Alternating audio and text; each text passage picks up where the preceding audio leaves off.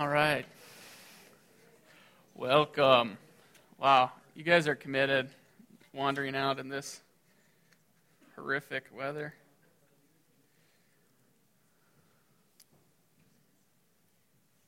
We're going to have boot hockey afterwards in the parking lot, and then tomorrow night at Huber's.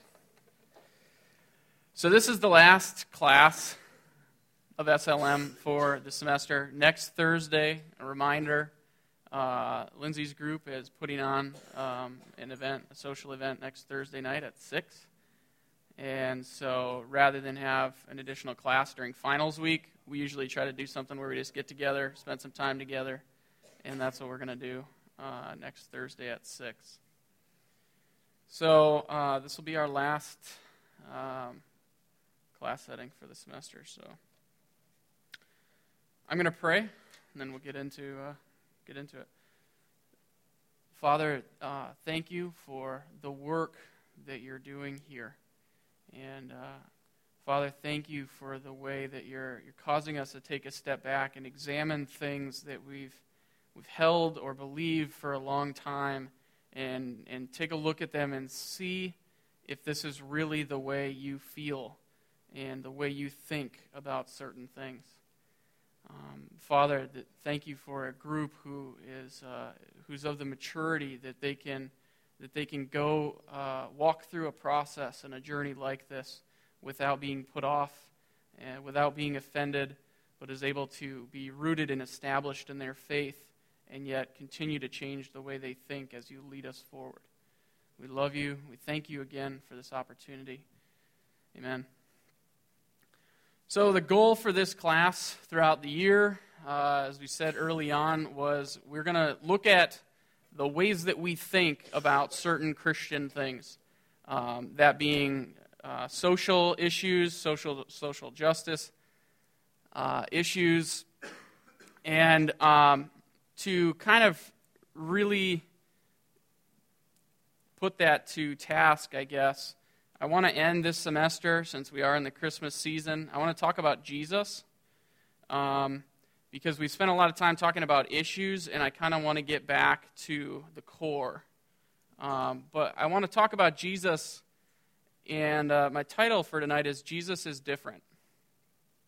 And what I want to do is I want to look at the ways that Jesus was, as is made manifest in the Gospels, and how that both supports and contradicts many things that we hold to and contest today. And also how seemingly his own life would almost contradict uh, things that he did, almost contradicted things that he said, and how we misunderstand some things, misperceive some things. So we're going to talk about how Jesus is different. So, kind of the context that I want to set is that this isn't true, I'm sure, about anyone in here, um, but other people um, tend to see Jesus as kind of a little bit of a, um, how do I say this politely? He's a little bit of a, um, he's a little light in the loafers. Um, maybe a little bit like he's very, uh, he's very tender and peaceful and peace loving and he wouldn't really hurt anyone or or you know rock the boat. He he really wanted to make everyone feel good and he just went about doing good. And that's in the scripture that Jesus went about doing good. And and so he did, but how we perceive good and how he enacted good are often two different things. And so what I want to take a look at is to me, we could spend decades, centuries teaching on this every night. What was Jesus really like? It's the most fascinating topic ever in eternity, past to present. He's the most fascinating man that's ever been. And for me, the reason I want to, I, I, usually try to start and finish the semester talking about Jesus is because if this isn't the driving passion, zeal that we have in life is the knowledge of Jesus, then we're off track. Um, the greatest church in the New Testament times was rebuked for falling away from their first love. So they had gotten uh, they had done a good job with social issues. You know, we spent a semester kind of looking at social issues, and it's my own chastisement of myself to make sure we don't get off track. But they had gotten off track, and he says, Return to your first love. Jesus is to be our premier pursuit. But I think at times when it's day to day and it's simply through the prayer of, you know, Lord, I don't even know what to pray about today. Help me with this. And like, I, I want to know you, but I'm not seeing how you're revealing yourself. You're not really speaking to me. And it becomes easy to lose track of the fascination of who is this man, Jesus, who is fully God and fully man. So he's different for a lot of reasons. Obviously, he, you know, through him, by him, for him, all things are created. That doesn't apply to any of us. Um, so he's different in a lot of ways. But what I want to look at tonight primarily are the ways that his personality is different than often what we would expect, what we would think, at times different than what we would want, and, and very often how he's different from what's presented about him. A few things frustrate me more than a nominal Christian or a non Christian writing a dialogue about how Jesus would respond to certain things. And it's presented from an extremely topical understanding of his life, or one thing that he said offhandedly, like, do not judge. And immediately we're supposed to throw out all things that are confrontational. And so few things frustrate me quite to the same degree as does that, because they're misrepresenting the most exciting fascinating person who's ever been. And they're steering people away from becoming fascinated with him. And that's, that's frustrating. So, what I, what I want to do is this is in no particular order, it has no particular agenda. I will probably bring up more questions than I answer. That's kind of my intent. Because Jesus is the solution. He, he is the solution to every question. He is to be our chief pursuit, our chief fascination.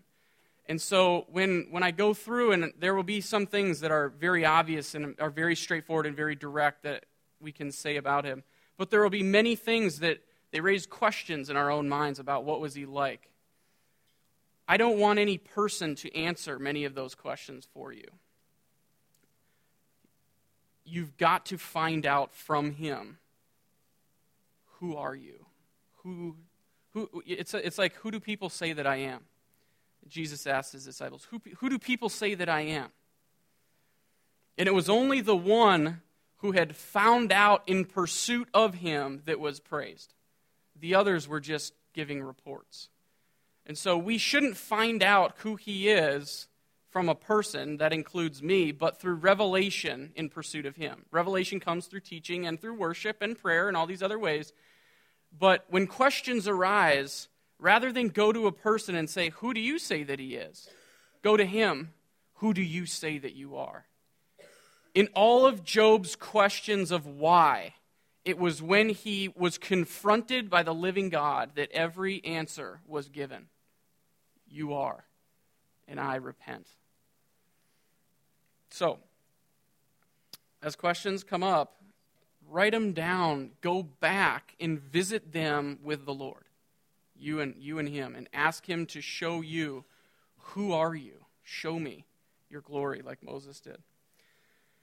So, let me start let me start here. Um, a little bit out of order in my notes, but I think it's fitting. Jesus is humble. We know this from his birth. He was uh, do you guys remember this story? Um, he, he, had the most humble beginnings, you know. And I remember going through the Christmas story. I watched. Have you guys seen the the the Nativity story? Is that is that the name of the movie? Have you seen this? Holy moly! Did I just sob like a baby the first time I saw that? Because I suddenly realized Jesus was born in a stable, which we know, but there were two people in the room when he came his mom and a man who'd never been intimate with a woman delivering a baby. And I was so floored by this, how trusting God was with his son, with God himself, into the hands of a shaking, trembling 20 something year old man who had never been in any kind of intimate situation with a woman before, delivering God upon the earth.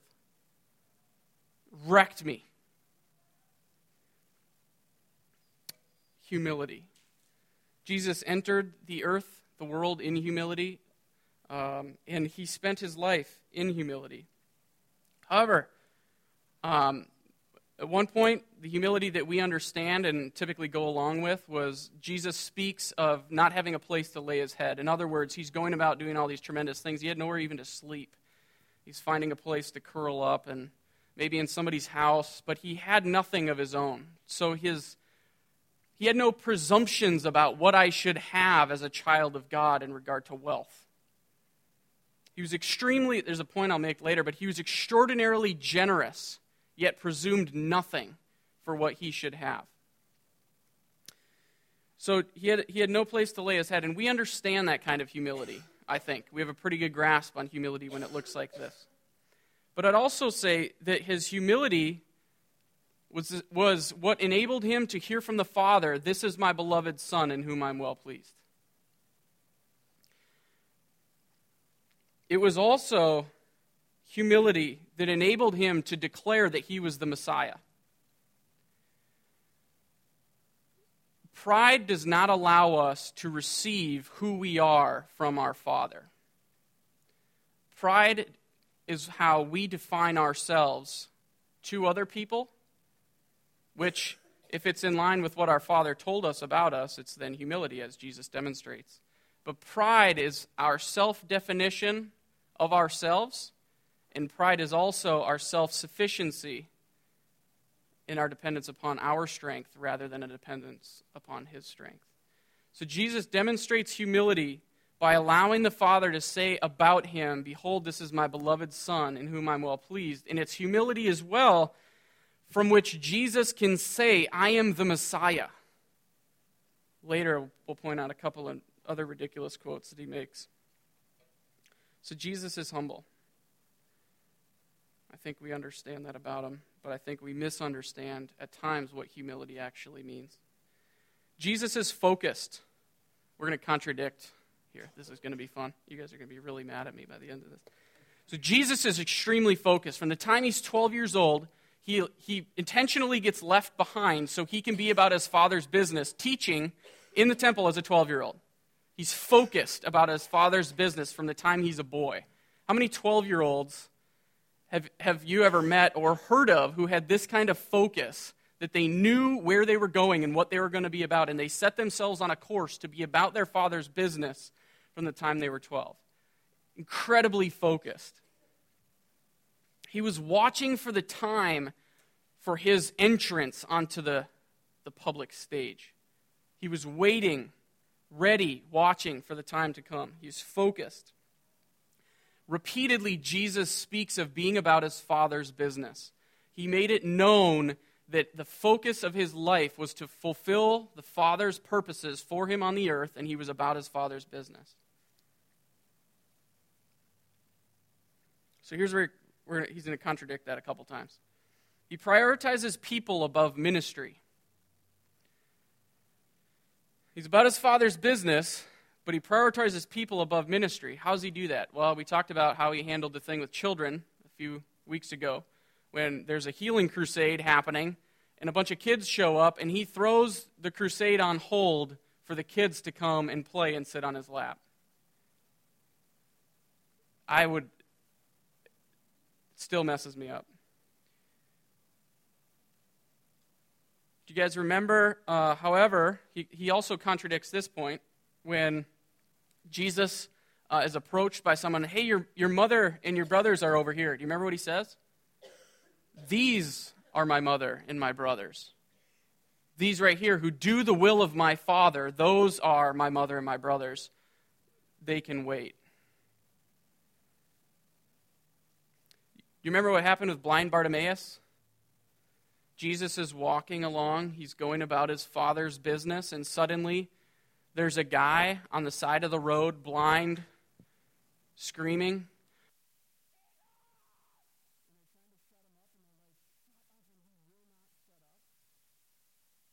He's screaming. He's screaming, and Jesus puts everything on hold. He puts his father's business on hold to go and attend to a broken, desperate man. There's more for that in the future. So he almost contradicts himself. Unless you really get in depth and look at it, what is he really about? We'll get there. Jesus is also extremely zealous. You know what zealous means? He wasn't ho hum like he's so often presented, indifferent. There are all these atrocities going on, and Jesus, he's so peaceful that he just, it's cool. Let's just, let's just hang out, get along, and we'll talk it about, you know, it's, it's okay. He was zealous. In other words, indifference was the farthest thing from who he was. It's what we would call passion. It's the, it's the catchphrase of the day. But Jesus' demonstration of passion was slightly different than what we would often anticipate. Um, one, he's very passionate about his mission and his disciples upholding that mission, that being about his father's business, the establishment of the kingdom and the church, the being the witnesses throughout all the earth. He was very passionate about this. And when Peter tried to distract him from it, we all know what he said to Peter, at least we will in a few minutes when we get there. But he was zealous about staying the course. His passion also came out in a way in which he actually fashioned a whip. This is, this is one of those pictures of Jesus that we often have a really hard time with because it doesn't fit into the um, white robed, blonde haired, blue eyed choir boy that we like to paint him as. Um, I like to, I was telling these guys earlier, I, I, like to think that Jesus probably would have really fit in in the, the UP culture. Um, I could probably see him wearing the exact shirt Micah has on. In fact, I told Cody that if Micah and Cody had a child, it probably look like what Jesus did, kind of. Um, right? I mean, they wouldn't, obviously, because they can't. Um, but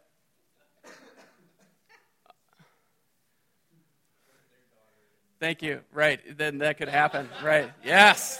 So be it.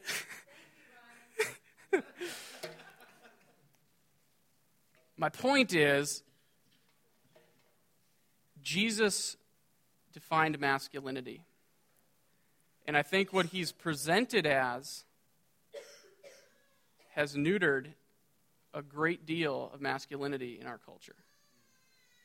And I think how he's falsely presented has emasculated much of the church and caused men to become timid and weak and impotent.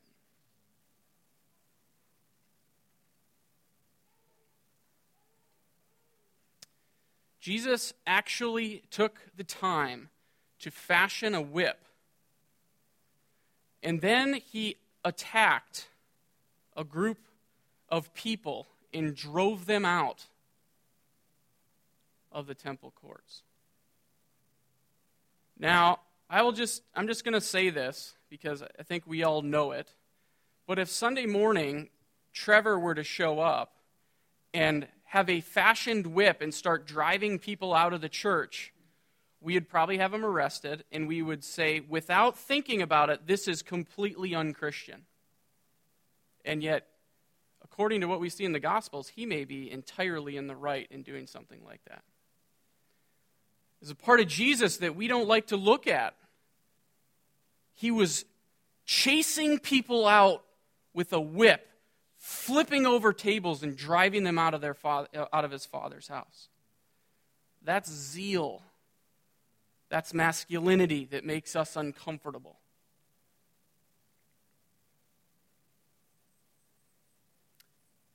My next point Jesus is tender. Don't you, isn't this the most fascinating man? Do you remember at the Last Supper how he's positioned at the, at the dinner. He's parading about in royal garments. No, he's, he's reclining, and his best friend is laying with his head on his chest. He's tender. I'm telling you, you cannot define him in, in pieces and parts. It's, it's all got to be included. This is the part that we seem to be okay with, but I think, if I'm not mistaken, the tenderness of Jesus would make us squirm.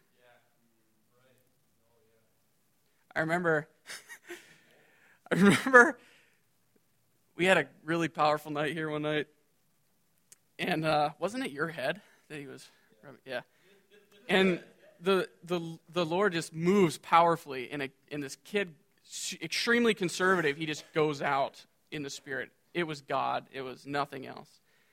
And when he finally gets up and pulls himself semi back together, he goes and sits in a seat and he sits behind Ryan and he's stroking his hair. For what this go on for 10 minutes? He's just stroking his hair. How many of us, honestly, guys, how many of you guys would be totally comfortable having Ryan come and sit beside you and start stroking your hair? Davey, that's awesome. guys group. oh man. At the Last Supper, they were cuddling. I mean, just, just to totally try to be as offensive as, as possible. Because I'm pretty sure that as much as we like the tender side of Jesus, his tenderness would be offensive to us. It's incredible. I mean,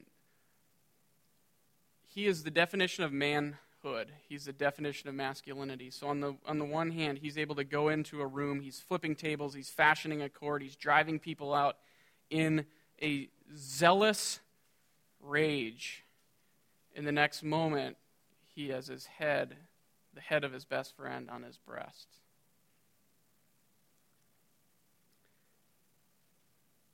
Security in masculinity leads to the fullness of masculinity. Jesus was secure and it allowed him to be zealous and tender. How about when his feet were washed by a woman's hair? This is totally a no no in their culture. I mean, no way for, for any woman to do this to a teacher, let alone a woman with a reputation like hers. And yet, he's so tender that he allows her to wash his feet with her hair.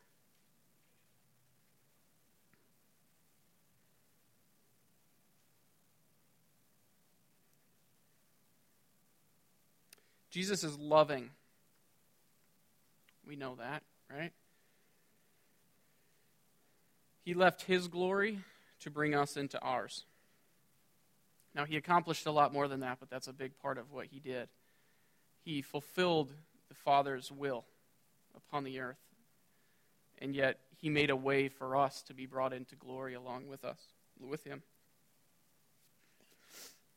Jesus loving in so many different ways, but he heals the sick, whoever were brought to him. Anyone who was sick that was brought to him, it says they were all healed. All of them. If they came for healing, they got healed with. That's the desperate. The guys that nobody wants to hang out with. That's the part about community that Jesus got the most because the people that he picked to draw into his sphere were people that most of us would avoid like the plague. I honestly, it's the hardest people to be around.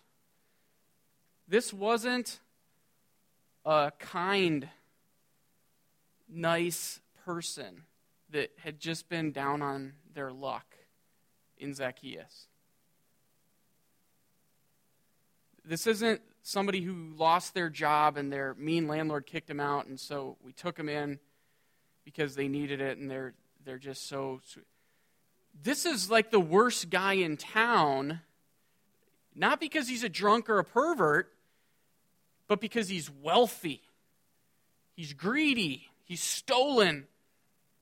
I can tell you the name of the guy in Marquette who he's the most like, but I'm, I'm not going to.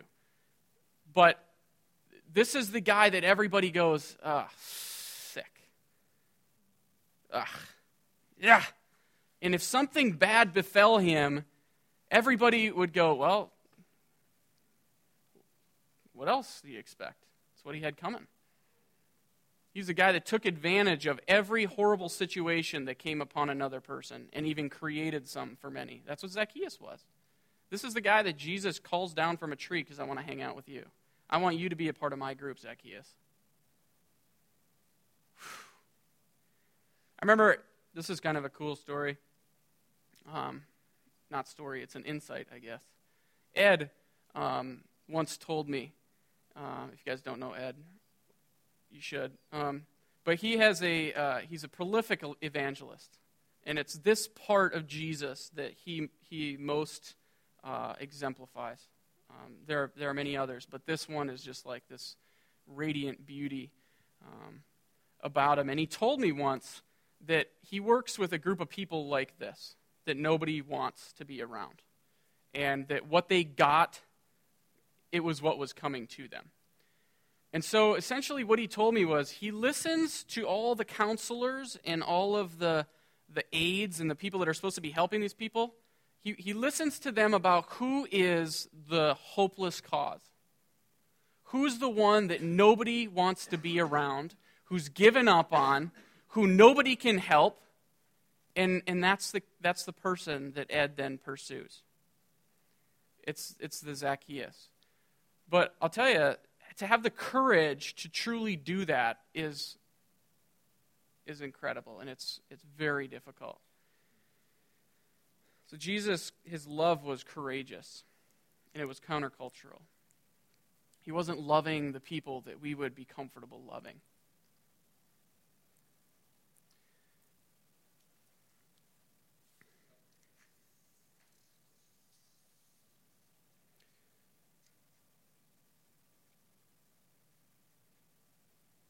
Now, I'm going to I'm to jump off my notes for just a second. I'm going to I'm going to make a point. It's okay for you, us, we, to have relationships with people that we can rest with, that we can be at peace with, that we're not having to serve them and take care of them and minister to them and pour out into them. Because it's really easy to to to cause ourselves to believe that holy cow, look at all the stuff that Jesus was doing. You got this Zacchaeus guy and Bartimaeus, and I'm overwhelmed. Jesus also had John that he could rest with. He had the relationships that he could be at peace with. He had his father primarily. But it's okay for you to have relationships that do not drain you in any way, they do not tax you in any way, that this relationship is purely for your enjoyment, satisfaction, relaxation, refreshment. It is okay, it is even it is appropriate, and it is important that you do.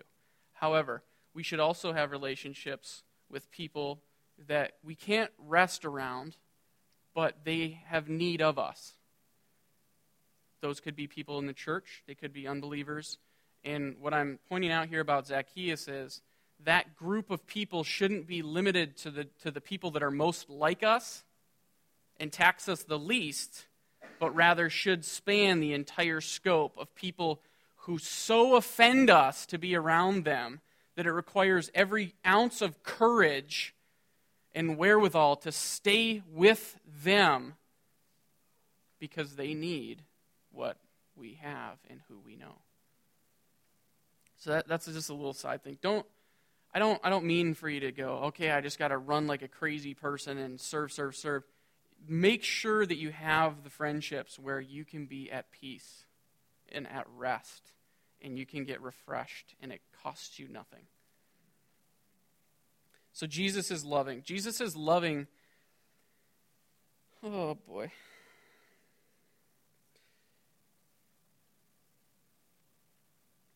Okay, I'm going to start with Jesus loving through boldness. First, I would say about this Jesus is more committed to the truth than he is to our feelings.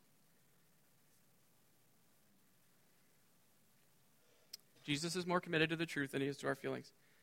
So, Jesus tells Peter that he will deny him. Not because he wanted him to. Do you remember he said, Satan has asked me for you, but I've prayed for you that your faith would hold firm. Jesus didn't want this to happen to Peter, but Jesus told Peter, This is going to happen to you. Why? Because Peter was walking in his own strength, doing things how he saw fit, rather than the way that Jesus was telling him to do things. So Jesus is more committed to the truth than he is to his own feelings. You remember Peter's reaction? Never me! He is, no, I don't like the sounds of that, Lord. But Jesus is more committed to the truth than he is to our feelings. Jesus told Peter also what Peter would be when he allowed the Father to define his call to him. So Peter was also told by Jesus, You will be the foundation of the church. You will be the head of the church that brings the kingdom to the earth. So he's telling Peter both things that Peter couldn't believe about himself, both negatively and positively. He's telling him the whole picture. Jesus told Nathanael also what he'd see if he stayed with him. You think you've seen something special now? You just wait until what you're going to see if you walk with me. Jesus loved boldly. He made ridiculous predictions. I will be raised up on the third day. I'm going to be crucified and I'm going to be raised up after I've been dead for three days. We look back now and we go, we just read through it and we don't stop and think about it. But you're sitting in a room and a man is talking to you and he says, Hey guys, I know you think I'm a big deal, but they're going to kill me. What? You can see why Peter, no, never. We'll never let it happen, not to you, Lord. Not only are they going to kill me, but after I've been dead three days, I'm going to get back up out of the ground and I'm going to walk around. He made boldly ridiculous declarations. Why? Because these were things his father had told him he would do and he would be. Jesus was extremely confident that what the Father had told him would happen would happen. He staked his entire life upon what the Father had told him, and he lost his life for declaring it. So Jesus showed the boldness that Peter showed but Jesus' boldness was in humility, which meant it was rooted and connected to what the Father has said, rather than like Peter, what Peter thought. That's the difference between humility and pride to dependence and self sufficiency. Jesus' boldness was just as violent, zealous as was Peter's, but it was rooted in humility and in what the Father had said. Jesus told people that he was the fulfillment of their prayers and their promises. John 5:39 You search the scriptures because you think that in them you have eternal life and it is they that bear witness about me. A man is talking to a group of people and he says, "You know that prophecy that you've been waiting for for like 600 years? Yoo-hoo. Okay, Martha, grab the kids. He just went over the edge. Statements like that are they're ridiculous. Bold. Courageous. Jesus believed that people, the disciples, could be something great. He believed that the disciples could be something great.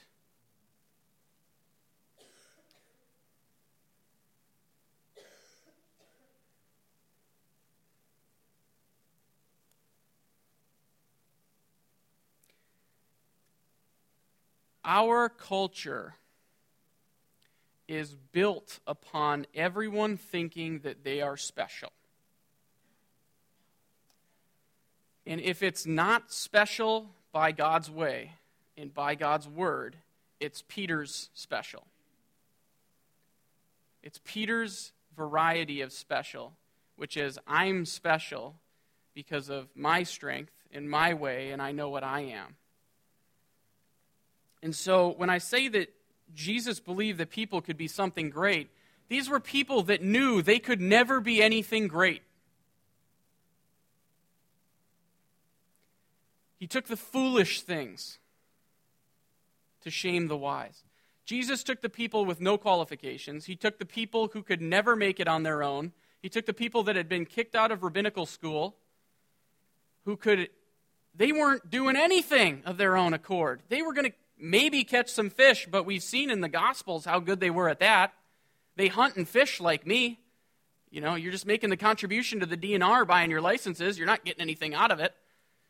This is kind of the disciples.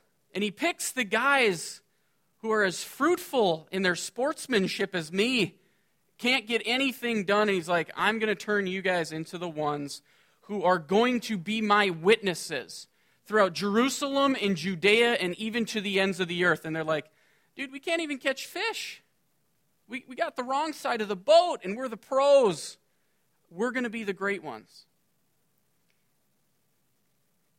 It's amazing because he was telling a broken group of people that they would change history. And it was entirely because that's what God purposed them to do and equipped them to do and told them they would do. Now, if Scripture is our indicator, Jesus confronted at least as often as he encouraged. This is the part that's really challenging to me every time I read through the Gospels. You can't find a place where he looks at a disciple and says, I love you. Now, we know he did, right? But if Scripture's our indicator, the only time they found out how much they were loved was in John 17 when he's praying about them knowing that the Father loved them to the same degree that he loved the Son.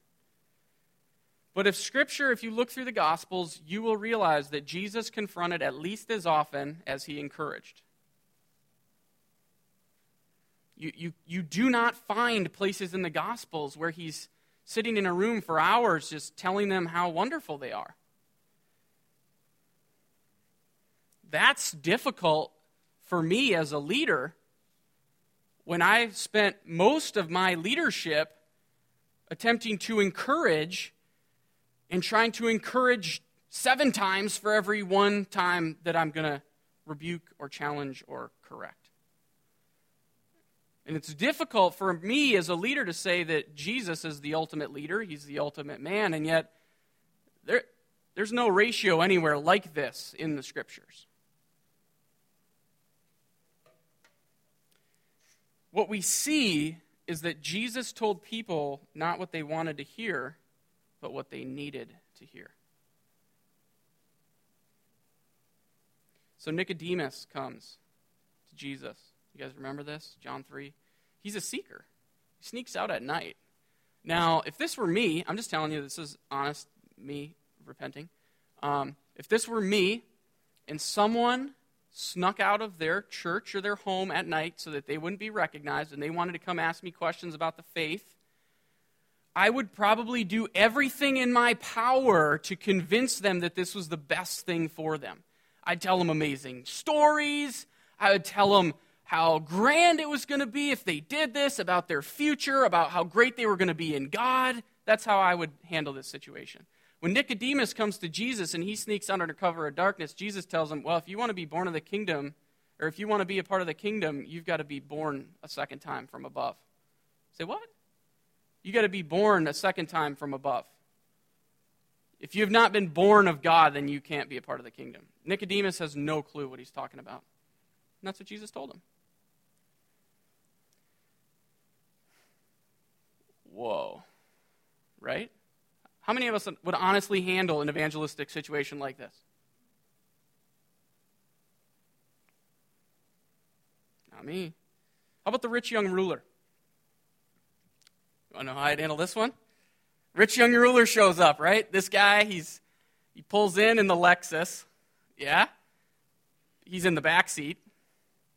Right? Car door opens. He's got businesses. He's got buildings. He's got banks. He's got money. he comes into the church and he's hanging out and he comes up and he's like, hey, man, kind of thinking about this eternal life thing. It sounds pretty cool. You know, tell me about it.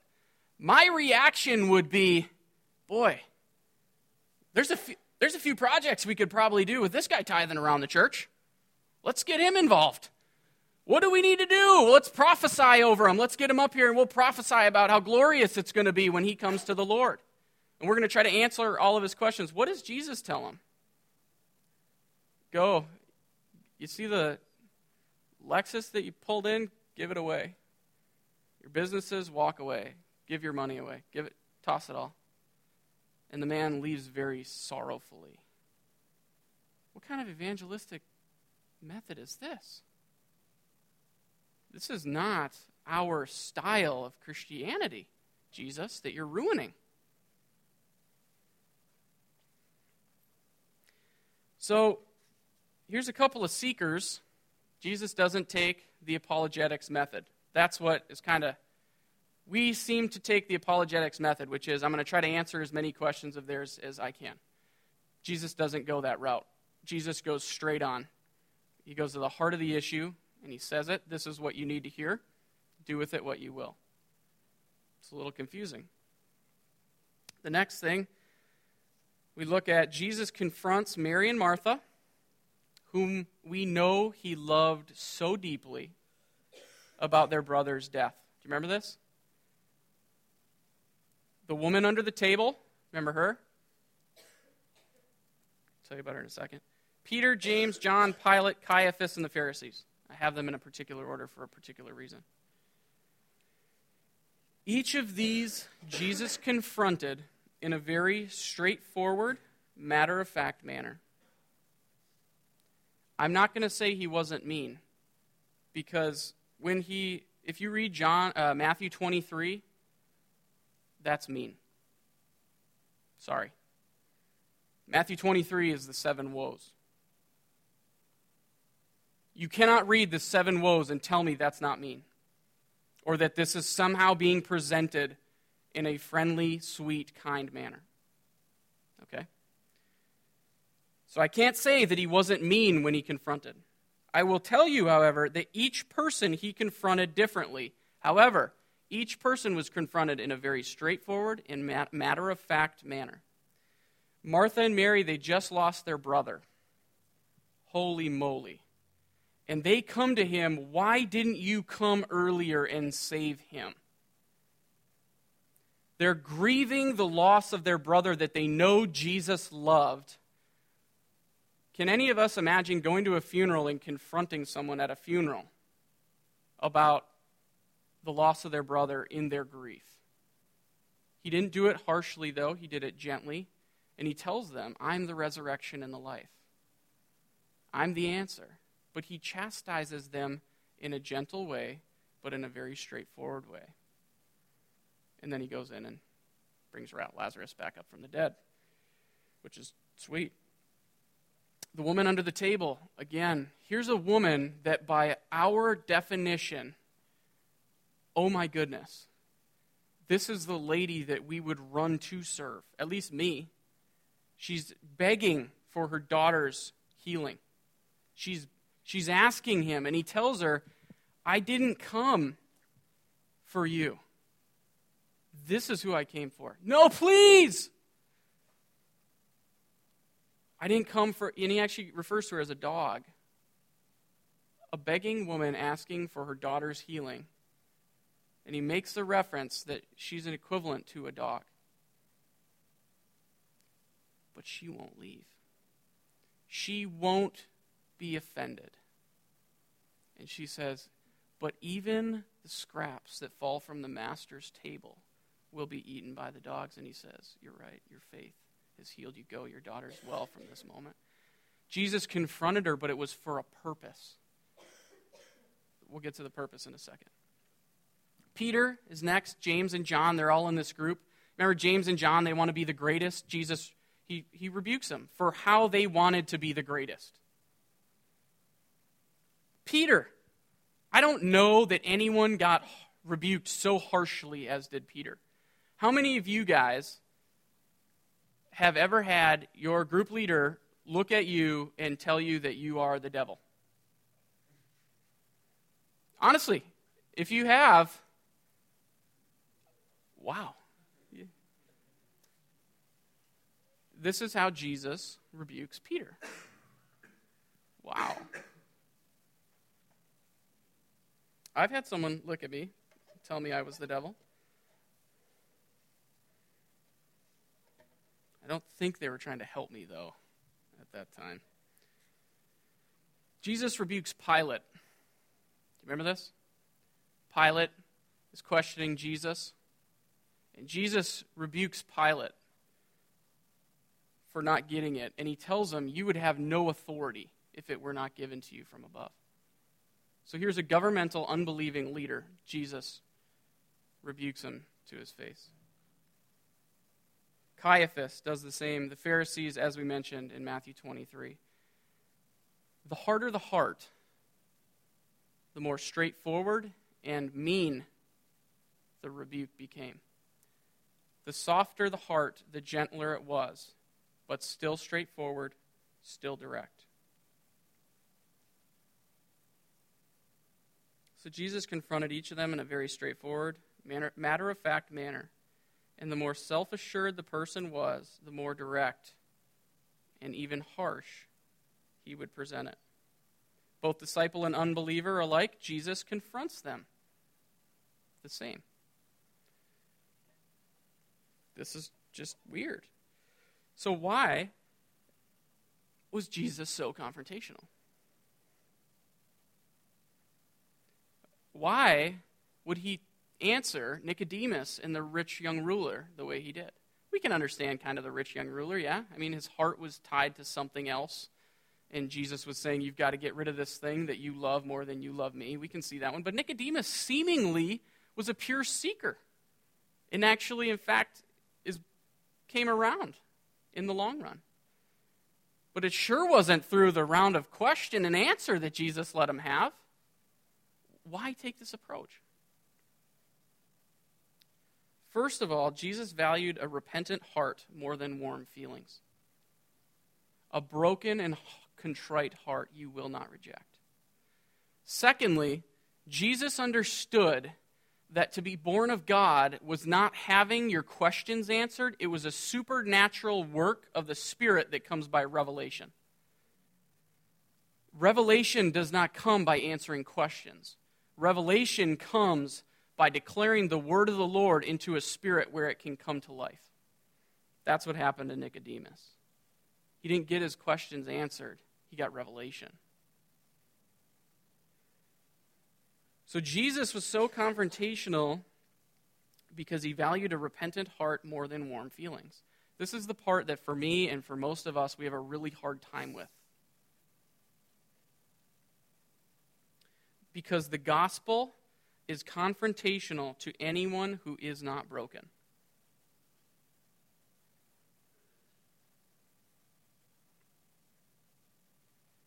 People are born of God upon their acknowledgement of need and their faith that He has saved them. And then revelation takes place and brings new life.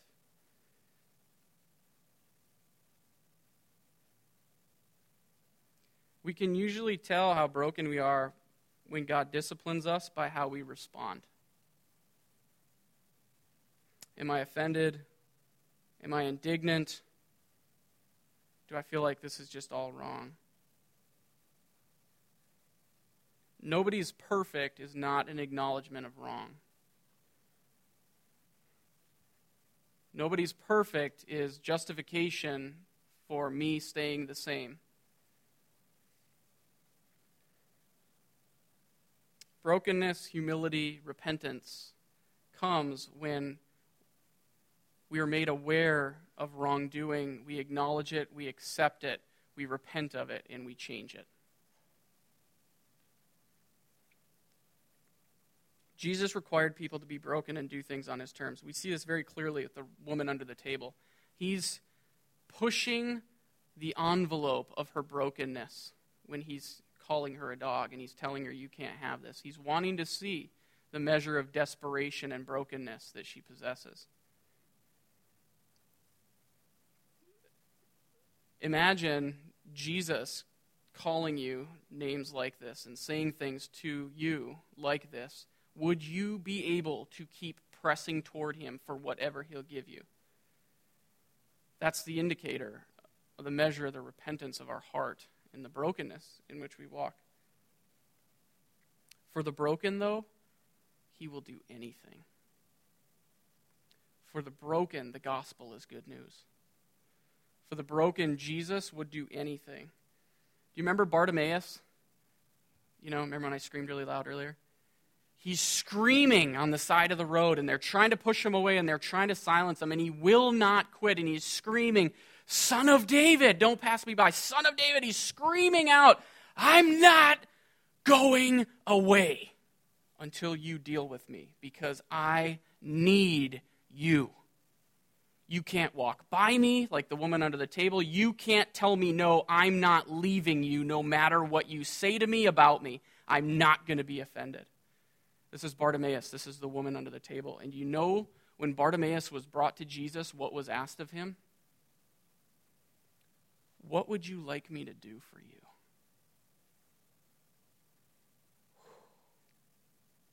He didn't just say, I'm going to heal your eyes. He didn't just say, hey, man, let me hook you up with a new house. He asked him, What would you like me to do? Because he trusts the heart of the broken. He said, I want to see. And so he healed him. He purely loved the broken. He didn't have to confront the broken. He could have, and they would have said, You're absolutely right. I've got to change that immediately. And they would. But the broken are able to be built up, the broken are able to be healed and restored. He purely loved the broken, but harshly confronted the unrepentant and the stubborn. If we want to receive Jesus' pure love, be utterly repentant, and accept fully anything he says to us about us. Because this is what I've learned about repentance in a repentant heart. When we start out, whether we know it or not, we're hard. We're stubborn. We get convicted and we, mm, uh, I don't want to deal with that right now. Uh, not, no, not, I don't like that. Even when we're broken in repentance and we're convicted, we're still hard and calloused. But as we're broken, and led into true repentance. Suddenly, things stop being confrontational about this is how much of a train wreck you are, and they start being about how glorious He sees us. They start being about, you will be the rock upon which I build my church. You will be the ones whom I send as witnesses to the ends of the earth. And it changes as we grow in brokenness, the message that he's speaking to us goes from needing to confront to needing to build up and bring confidence in life.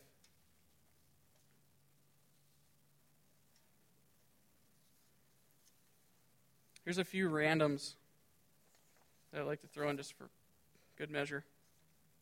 Jesus expected people to live and give their best effort live with their best effort, give their best effort.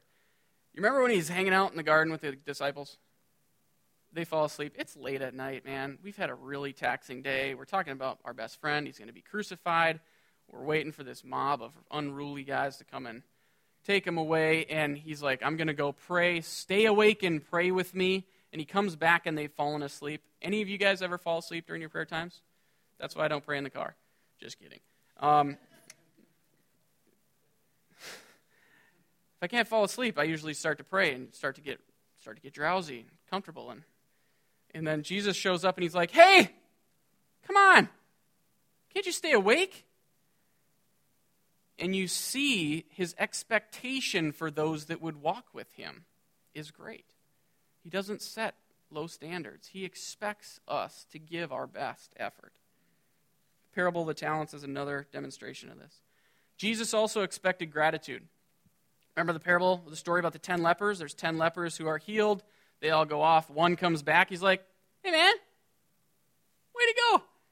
You know, your, your faith has made you well. His gratitude is praised. Where are the other nine? Jesus expects us to respond to him with gratitude. Not, it's about time, chum, hook me up with some more. Gratitude. The nine lepers expected it. Yeah, man, this Jesus guy, he's been hanging around in our neighborhood for like nine months, and finally he shows up on our block and heals us. Off we go. One of ten returns with gratitude. I hope that's not like, like Dan figured out the percentages with Noah's life. I hope it's not one tenth of people who have been blessed by God respond with gratitude. But he expects gratitude. He loved faith but despised self confidence. You know the difference? We talked about it with Peter and Jesus. Self confidence is I'm this. I can do this. I'm going to do this. I know who I am. Faith is I know who God told me I am. I know what God told me I'm going to do. Faith is I know what God said. Self confidence is this is what I'm going to do, and this is how I'm going to have it. Jesus didn't promise wealth, wealth, but gave generously.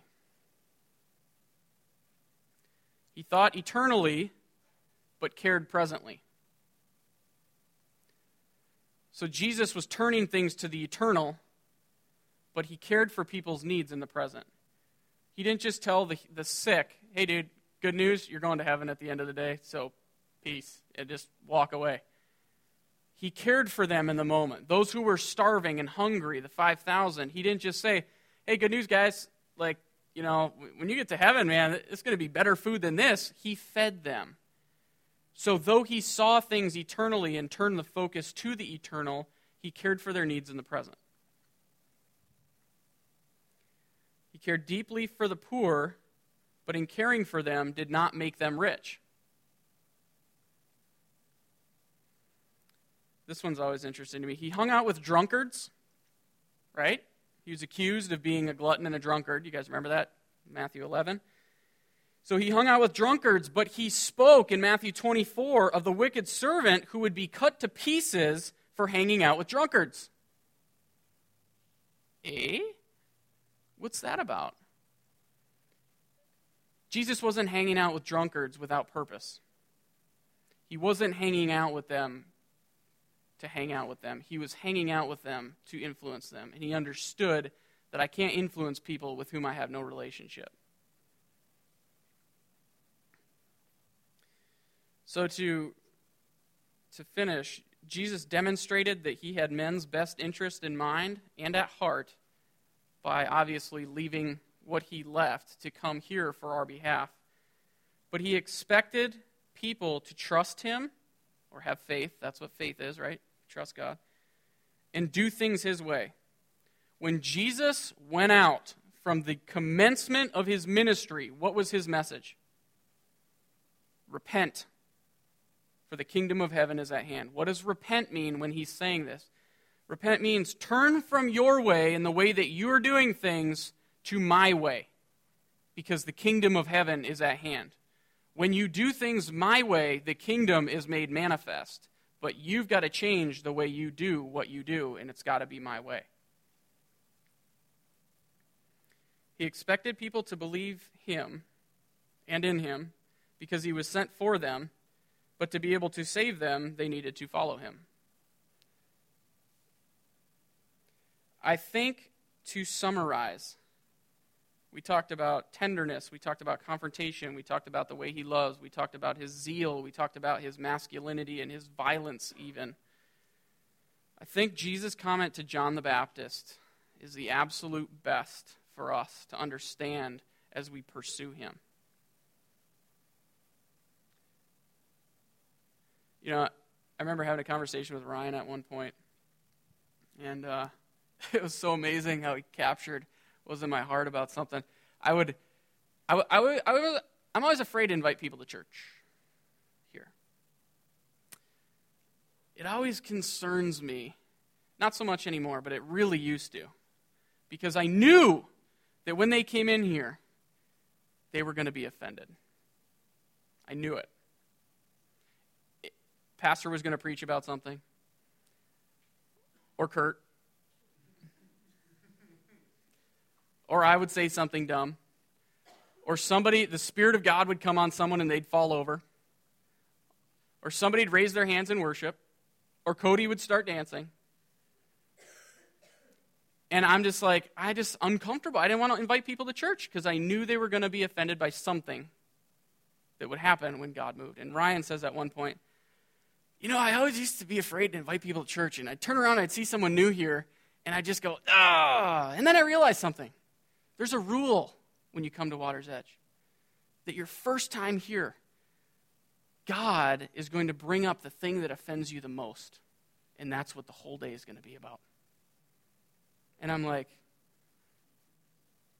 holy crap, he's right. Why? Because he's more concerned with presenting truth than he is with not hurting our feelings. And he's more concerned about developing a broken and contrite heart than he is with making us feel good while we're in his presence. And Jesus' statement to John the Baptist so well captures this. Do you remember the story about John? This is how we'll finish. John is the forerunner to Jesus. He's the first person who's declaring the voice of God in 400 years. Nobody's heard the word of the Lord in 400 years, and all of a sudden, here comes John. And this dude is out there. Uh, you talk about offensive. Jesus and John were, in different ways, the most probably offensive people who have ever lived. I, I would wager. I mean, it got both of them killed, so I think that's probably a fairly accurate guess. John shows up on the scene, camel hair, he's out in the wilderness, and he's preaching, Repent, prepare the way of the Lord, because he's coming next. John is referred to by Jesus as the greatest man born of woman, obedient to the utmost. Do you remember what happened to John? John decides it's a good idea to confront essentially the governor of the day. Hey, man, you can't sleep with your brother's wife. That's sick. What was he thinking? Confronts him, gets arrested. He's in jail, and he sends a message to Jesus Hey, are you the one who is to come, or should I expect someone else? This is the guy that baptized Jesus. Behold, the Lamb of God who takes away the sin of the world. I'm pretty sure he had a pretty good idea who Jesus was. What is the question? It's not, are you really Jesus? What's the question? The question is, hey, Jesus, cousin, remember me? Greatest man born of woman, obedient to the utmost, the forerunner to your arrival, the voice in the wilderness. I'm Isaiah 40, Jesus. Do you remember me? Hey, I know you're you, but I'm in jail and they're going to cut my head off. Are you going to get me out because I've been obedient in everything that I've done? And how does Jesus respond? I've done all these things, but blessed is the man who is not offended because of me. John, I love your obedience. John, I love you. But things aren't going to go the way you thought they would, even though you've been obedient in everything. Things are going to go the way I say they'll go. And blessed is he who is not offended because of me. This, as we pursue the most fascinating man who's ever lived, must be our heart position. That we find ourselves unoffended in every circumstance, setting, and scenario of life. That we are unoffended by anything God does, anything that He does, no matter how He should speak to us, that we would be unoffended and we would push nearer rather than away. That is how we are led from glory to glory. And that is how we will spend with him forever in glory, as the disciples all sought to. So we're going to pray, and we're going to have an awesome Christmas break. Father, thank you for your Son. Jesus, you are the most fascinating man, being who has ever been. In, in every way. And we, we repent, Father, for the way that we have wrongly viewed you. Like, like A.W. Tozer said, the most important thing about us is the way we see you. So, Father, I ask that you would open our eyes to see you more truly as you are. Father, even if we capture every morsel of what we touched on tonight, it's a minute speck in the scope of who you really are. But reveal the Son. Holy Spirit, we ask you, reveal Jesus reveal Jesus to us that we might know him and know eternal life. Jesus, remove preconceived notions and wrong beliefs that we have about you and about what you're like. And establish in us the reality of who you are. Make yourself known to us. Make yourself known to us, we ask you. Father, I just ask that as we go and we have a break here in the semester and students go home, that there would be a tremendous season of refreshing. God, I ask for students that are going home to be with families that it would be refreshing and fruitful. That, that they'd find conversations arising which they never anticipated, and that they'd find themselves refreshed and rejuvenated upon their return when they, when they start another semester. Father, I ask that um, during this time, it would not just be vacation from you, but vacation with you. And that, that during this time, we would, we would have windows of driving or, or wherever where we're in silence with you and we're able to gaze upon you and see you as you are. We want to have the encounters that Isaiah had and Ezekiel had and Jeremiah had. We want to see you as you are, and so we ask you, reveal yourself to me. Re- reveal yourself. We love you. We love you and we thank you. Amen.